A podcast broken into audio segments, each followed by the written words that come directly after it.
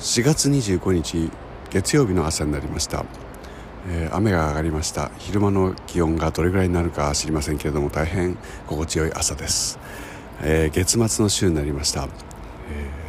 まあ考えてみれば今月2人もご入会いただいたんだから僕はお仕事を頑張ったということになして、えー、いい気分で月末週を迎えたいなと思います。そして今週が終わるとゴールデンウィークというところに入ってしまってえっ、とまあ赤い日は全部お休みというふうにしていますけれども予定が全く決まっていません一つだけ決めたのは、えー、昨日おとといかえー、行ったお店にもう一度伺って、えー、確認を取るということですね本当に私はそこでライブをやるのかどうか、えー、この話をしに、え今週末、